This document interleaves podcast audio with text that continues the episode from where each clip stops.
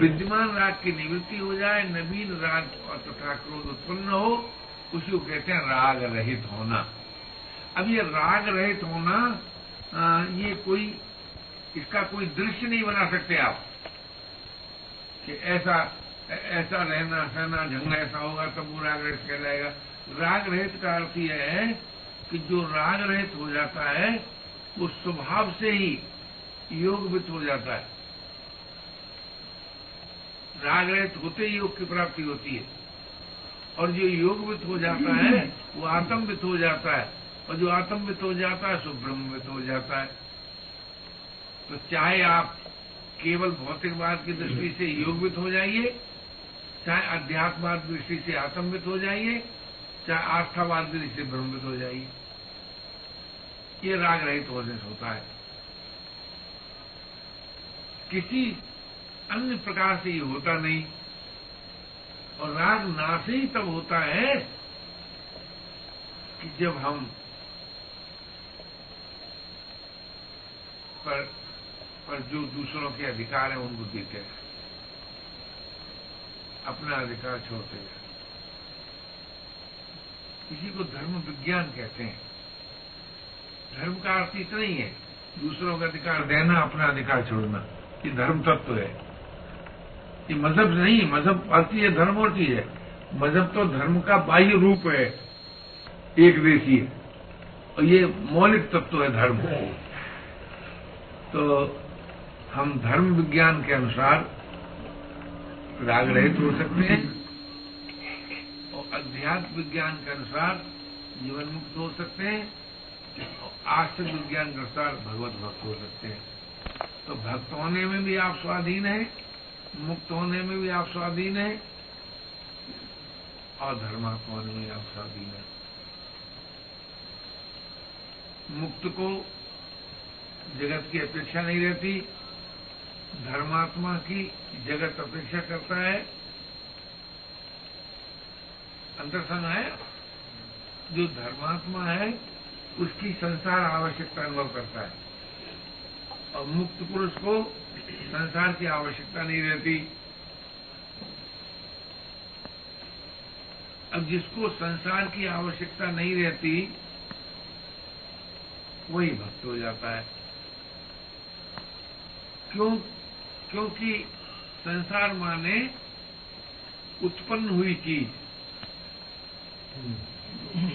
और जिसको उत्पन्न हुई चीज़ की आवश्यकता नहीं रहती उसे अनुत्पन्न हुआ जीवन मिल जाता है। उसी का नाम मुक्त होना है उसी का नाम भक्त होना ब्रह्मविद और भक्त एक ही अर्थ है। ब्रह्मविद होना और भक्त होना एक ही बात है। एक ही बात वो तो ऐसा है भैया। ये स्थूल जगत सूक्ष्म जगत कारण जगत। स्थूल शरीर सूक्ष्म शरीर कारण शरीर। इस शरीर में शरीर क्या है? सृष्टि के का एक छोटा नमूना। जैसे शरीर के तीन रूप है, स्थूल सूक्ष्म कारण, ऐसे जगत के भी तीन रूप है, स्थूल सूक्ष्म कारण। तो स्थूल शरीर और सूक्ष्म शरीर और कारण शरीर। तो बुराई रहित होने से तो स्थूल शरीर शुद्ध हो जाता है। और अचाव होने से कारण शरीर सूक्ष्म शरीर शुद्ध हो जाता है। और अप्रयत्न होने से कारण शरीर शुद्ध हो जाता है।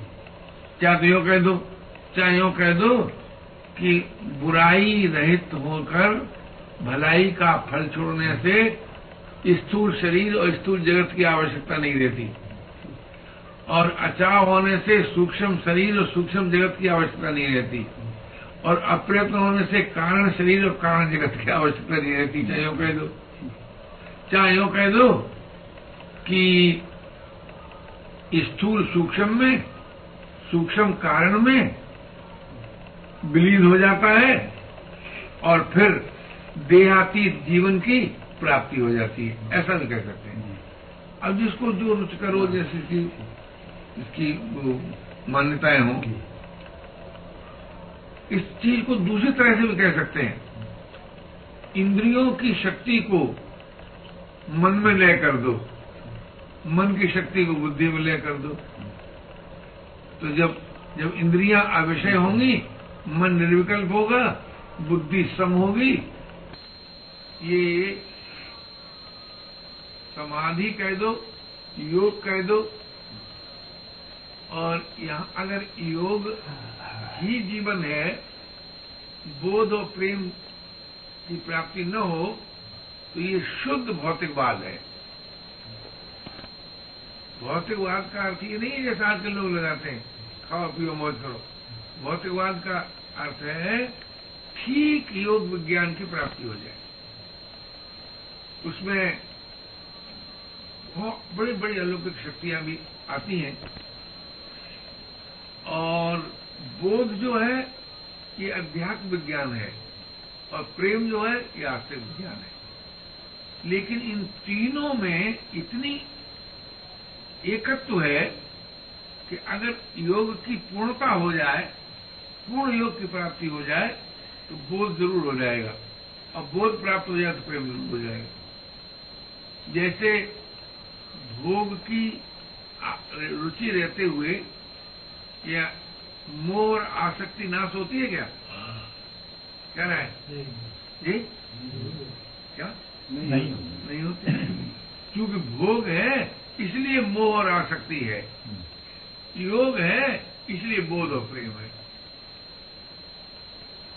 तो जब योग बोध प्रेम की प्राप्ति होती है तो अभाव का अभाव हो जाता है पर अभाव शेष नहीं रहता। और वो प्राप्ति तभी होती है जब हम ठीक धर्मात्मा होते हैं अचाह होते हैं अथवा समागत होते हैं।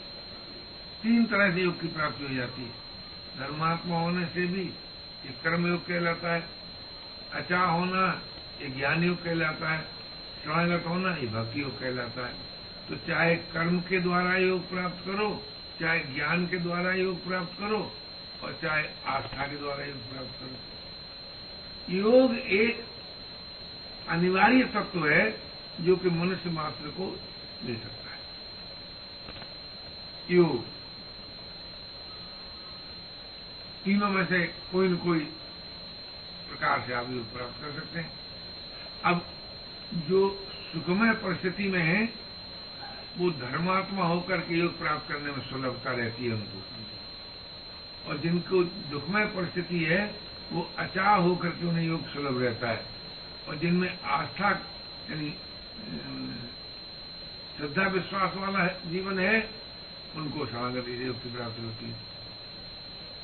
अब अपनी बनावट देखो कि आप में आस्था श्रद्धा विश्वास की प्रबलता है कि दुख की प्रबलता है कि सुख की सबलता है। अगर सुखमय जीवन है तो धर्मात्मा होना अनिवार्य है। अगर दुखमय जीवन है तो अचाह होना अनिवार्य है।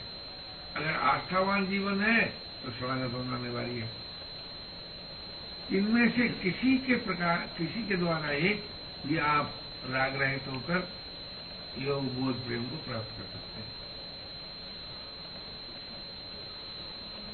जीवन की पूर्ण पूर्णता में तीनों आ जाएँगे ना? तीनों आ जाएँगे। ठीक महाराज अचिंतन ऐसा होने के बाद प्रयत्न होना क्या? जो अकिंचन और अचा अचा होने। वाली है एक अहंकृति भी तो होती है करने के भी दुरुस्त आता है ना। हाँ। जैसे आप आप अपने जीवन में देखिए कि जब हम कहते बैठो पाप पैर दबाओ तो कैसा लगता है? तो कहते बहुत अच्छा लगता है। बैठने से भी ज़्यादा शांति लगती है। तो एक अहंकृति का भी सुख होता है। अच्छा। मैं कुछ कर रहा हूँ इस बात का भी सुख होता है। हम्म, अहंकृति न मुझे अपने लिए कुछ भी करना शेष नहीं है। इसको अपने अपने कहते हैं। हम्म, करना शेष नहीं है अपने लिए कुछ भी करना शेष नहीं है। ये अहंकृत रहे तो है ये अपने अपने अध्यात्म अध्यात्मवाद है। शुद्ध अध्यात्मवाद। अच्छा इसमें आस्था में भी इस चीज़ आ- में आस्था में आ, देखो तो ये तो आस्था का अर्थ होता है कि जिसने अपनी असमर्थता से पीड़ित होकर हम्म, सर्व समर्थ का आश्रय ले लिया। हम्म, तो आस्था में भी तीनों बातें आ जाएँगी अपने आप। हम्म, और धर्मात्मा में भी तीनों बातें आ जाएँगी हम्म, और अध्यात्मा में तीनों बातें आ जाएँगी। बचेगा नहीं। हम्म, आस्था का मतलब क्या है? जैसे अगर विचार करके देखा जाए तो परमात्मा का मानना क्यों ज़रूरी है? देखा तो है नहीं समझ में आता नहीं है। बोलो।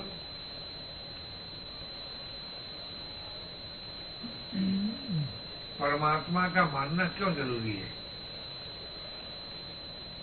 अरे गहरे नत्थु रहे सभी परमात्मा मान लेंगे। ऐसा नहीं होता भाई। हम्म, परमात्मा का मानने का प्रश्न उन लोगों को होता है जिन्हें मुक्ति भी खारी लगे। शांति और मुक्ति भी जिनको खारी लगे वो परमात्मा के मानने के हकदार हैं ईमानदारी से तो। हम्म, अथवा जो असमर्थता से पीड़ित हैं असमर्थता से पीड़ित हैं और बिना लक्ष्य के प्राप्ति रह नहीं सकते। वो कहते भैया देखो, अब दुखारी प्रभु को पुकारो, अब भयहारी प्रभु को पुकारो। और नहीं तो मनुष्य को प्रभु ने इतना सुंदर बनाया है कि, देखिए, एक बात सोचने की बड़ी गंभीर। अगर परमात्मा को अपना मनाना अभिष्ट हो तो दुनिया में किसकी बदल है कि न माने? बोलो। हम्म, हिम्मत किसी? की नहीं। लेकिन परमात्मा को अपना मनाना अविष्ट नहीं है। उसको तो एक बात अविष्ट है। वो कहता है देखो मेरा मानव अगर आप ये मानते हैं कि आपका कोई रचयिता है सृष्टि को कुछ लोग ईश्वर कृत मानते हैं कुछ लोग प्राकृत स्वभाव से ही मानते हैं। बनाई कोई बना यानी खेल को मानते हैं, खिलाड़ी खिलौना खिलौना को मानते हैं, और उसके बनाने वाले कुमार को नहीं मानते। ऐसे दोनों सिद्धांत हैं। तो जो लोग प्रकृति सृष्टि को अनादि और अनुत्पन्न हुई मानते हैं, और इस सृष्टिकर्ता को नहीं मानते हैं, उन्हें धर्मात्मा होना पड़ता है और अचा होना पड़ता है। सृष्टि का विधान मानोगे या नहीं? सृष्टि का विधान क्या है? मेरे साथ कोई बुराई न करे तो बुराई रहे तो ना सृष्टि का विधान हो गया। अच्छा और मुझसे सवल मेरी सहायता करें तो सहयोग देना विधान हो गया। तो जो सृष्टि को माने या परमात्मा को न माने, उसको भी ये दो बातें माननी पड़ेंगी कि नहीं? सहयोग और बुराई रहित होना। जी? जी। तो बुराई रहित होने से क्या होगा? तुम भले हो जाओगे। भले होने से क्या होगा? तुम्हारे द्वारा भलाई होगी। अगर उस होने वाली भलाई का फल भोगोगे तो आप तो आपको तो आप फिर पराधीन हो जाएँगे। क्योंकि कर्म फल भोग की रुचि से ही ना मनुष्य पराधीन होता है।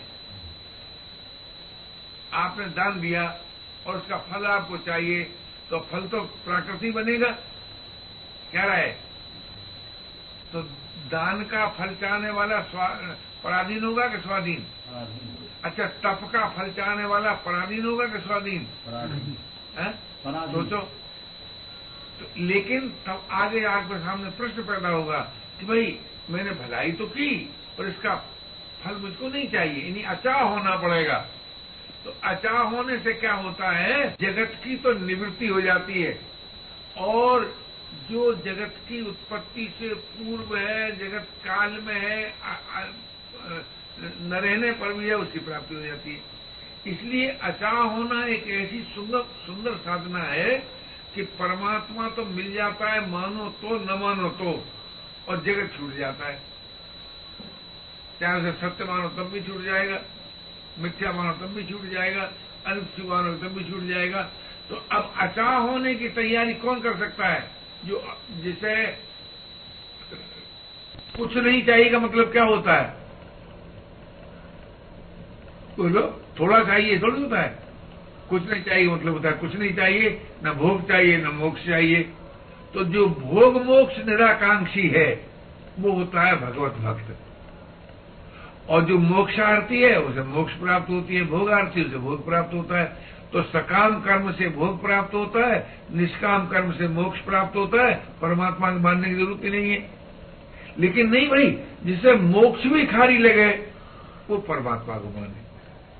ऐसा है। इतना परमात्मा का मानना एक अत्यंत बहुत ही उच्च कोटि की बात है अगर किसी को जैसे तो। अनि मोक्ष का आनंद में काय परमात्मा को मानते भैया? परमात्मा थोड़ी कहने आया है तुम मुझको मान लो। और परमात्मा को मनाना हो तो हिम्मत है क्या? अभी अभी ऐसा विधान बना दे परमात्मा तो देखो अगर तुम मुझे नहीं मानोगे तो मैं तुमको श्वास नहीं लेने दूँगा। तो दम घुटने लगे तो मानोगे नहीं? क्या रहा है? मानना पड़े? तो परमात्मा कितने उदार हैं, परमात्मा कितने महान हैं, और परमात्मा के मानने वाले कितने उच्च कोटि के विरक्त और अनुरक्त हैं। आहा, कमाल है इसमें। यानी आप विचार करके देखिए, मोक्ष, जिसको मोक्ष के आनंद में जो संतुष्ट है, वो विरक्त है। वो तो अपने में संतुष्ट है, भोग, दुख से विरक्त है, पराधीनता से विरक्त है अशांता, अशांति से विरक्त है, अभाव से विरक्त है। क्या बात, क्या रहा है अब लेकिन परमात्मा का मानने वाला मोक्ष से भी विरक्त है। तो वैसे तो आजकल सब लोग कह भी देते हैं, हम परमात्मा को मानते हैं, और सब लोग कहते भी यहाँ परमात्मा मानते हैं, पर परमात्मा के मानने वाले तो ओ हो परमात्मा के मानने वाला परमात्मा को प्यारा लगता है। परमात्मा जिसको प्यार करे, वो परमात्मा का मानने वाला हुआ। और मोक्ष में आनंद ले, वो अपना मानने वाला हुआ। और शांति का और सद्भाव में रहे, वो जगत का मानने वाला हुआ। तो जगत को मान करके हमको शांति और सद्भाव चाहिए, अपने को मान करके मोक्ष चाहिए, परमात्मा को मान कर चल के अगौर प्रेम चाहिए। तो महाराज जी, इस हिसाब से जब मोक्ष खाली लगे ना जब परमात्मा को मानने ऐसा तो परमात्मा का मानना पहले ज़रूरी हो कैसा नहीं, हो ऐसा नहीं ऐसा नहीं बनी। खाली नहीं मैं आपसे कहता हूँ कि परमात्मा ने वो तो देखिए ऐसी बात है बेटी जी मोक्ष मोक्ष का अर्थ क्या है? दुखों की अत्यंत निवृत्ति। अगर हम स्वतंत्र रूप से आचार्यों के मत पर विचार करें तो दुखों की अत्यंत निवृत्ति बुद्ध ने भी मानी है जैन में नहीं मानी है परमात्मा नहीं माना है। ये मैं निवेदन कर रहा हूँ। मेरा प्रश्न ये नहीं है। मेरा प्रश्न ये है हाँ, कि मानना जब ही होगा जब मोक्ष प्राप्त कर लेंगे पहले मान लेंगे कि नहीं? पहले मान सकते हैं आस्था के आधार पर। आपके पास आस्था के आधार पर तो मानना ही जाएगा। आस नहीं नहीं वो मोक्ष के बाद मोक्ष खाली लगे तो, तो परमात्मा मिल जाएगा। उस मेरी वो तो- समझ वो में तो- ऐसा ही आया था कि मोक्ष खाली मिलने पर परमात्मा को अपनाया जाएगा। नहीं नहीं पंडित ये नहीं कहा मैंने ये कहा है हम्म। कि जो मोक्षार्थी हैं हम्म। वो विरक्त है भोग से और जो प्रेमार्थी है वो मोक्ष से विरक्त है। ये कहा था। महान विरक्त है। तो आसान चीज़ नहीं है तो जरा मानने पर वो हुआ था कि ये तो कोई ज़रूरी नहीं। कि पहले न मानने और वो मोक्ष प्राप्त हो जब वो अच्छी नहीं लगे जब परमात्मा को ऐसा तो- नहीं मोक्ष उसे नहीं कहते जो अच्छी नहीं लगे। मैं मोक्ष का अपमान करने को राज़ी नहीं हूँ। मोक्ष उसे नहीं कहते जो अच्छी नहीं लगे अखंड रस है मोक्ष में शांत रस है मोक्ष में दुख का अभाव है मोक्ष में। मोक्ष को घटिया चीज़ थोड़ी है जो अच्छी नहीं लगेगी। लेकिन वो तो मोक्ष उन लोगों की चीज़ है कि जिन्होंने परमात्मा के अस्तित्व को नहीं माना तो भी उन्हें मोक्ष तो चाहिए। ऐसे जिन्होंने अपने अस्तित्व को नहीं माना, उन्हें भी तो दुखों की निवृत्ति चाहिए। इस तरह से बोल रहा हूँ, पंडित मेरा निवेदन यह है कि भगवान बुद्ध ने निर्माण शब्द इस्तेमाल किया, मोक्ष शब्द इस्तेमाल नहीं किया, और और और चार उन्होंने सत्य रख दिए। दुख है, उसका कारण है, उपाय है और निवृत्ति है। तो दुख की अत्यंत निवृत्ति कह के बस मौन हो गए। अच्छा जैन मत ने मोक्ष को सामने रख दिया। आत्मा शब्द को रख के कि आत्मवित हो जाओ, मोक्ष मोक्ष प्राप्त हो जाए, अध्यात्म कह के चुप हो गए। तब भक्तों ने परमात्मा की बात कही। तो मैं ये निवेदन कर रहा था कि ये तीनों के रस में भेद है। वैसे तो मोक्षार्थी कब तक है जब तक मोक्ष नहीं हुआ? आम रहेगा ही नहीं मोक्ष में। दुख कब तक जब जब दुख का अंत नहीं हुआ, दुखी रहेगा ही नहीं तो प्रचिन्नता का तो नाश हो जाएगा तीनों प्रकार से। ऐसा नहीं कि नहीं हो जाएगा। लेकिन मैं आपसे निवेदन करता हूँ कि आस्था के आधार पर परमात्मा माना जाता है। ज्ञान के द्वारा परमात्मा को सिद्ध नहीं किया जाता। प्रमाण से परमात्मा को सिद्ध करते हैं। प्रमाण में तात्पर्य होता है आस्था का। हम पहले स्वीकार करें कि हम सुरती भगवती को मानते हैं तो सुरती भगवती से परमात्मा की चर्चा चली है। इसलिए मैंने आपसे निवेदन किया, और इसी आधार पर हमने एक बार चक्रवाणी वो चक्रवाणी, वो करपात्री जी मुझे सुना था कि हम तो ब्रह्म को इसलिए मानते हैं उसकी चर्चा वेद में है। वेद को मानते हैं, वेद के आधार पर ब्रह्म को मानते हैं।